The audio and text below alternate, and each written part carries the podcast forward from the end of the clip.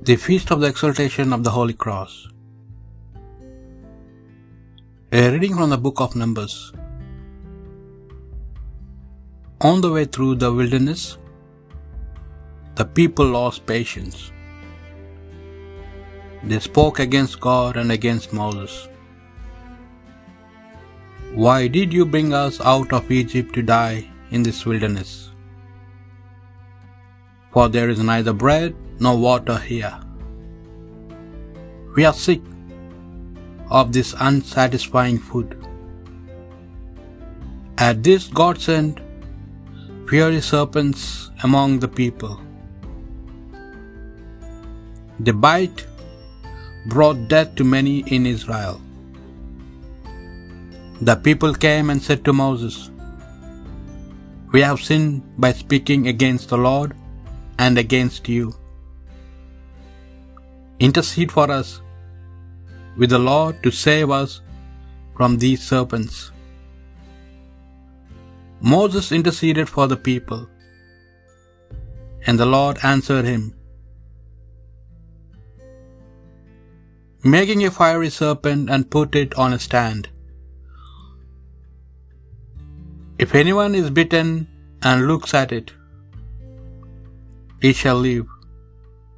So Moses fashioned a bronze serpent, which he put on a standard, and if anyone was bitten by a serpent, he looked at the bronze serpent and lived. The word of the Lord. Never forget the deeds of the Lord.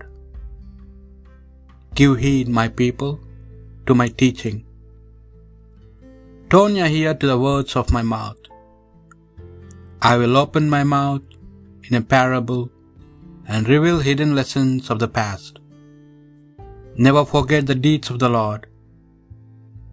When he slew them, then they would seek him, return and seek him in earnest. They would remember that God was their rock, God the Most High, their Redeemer.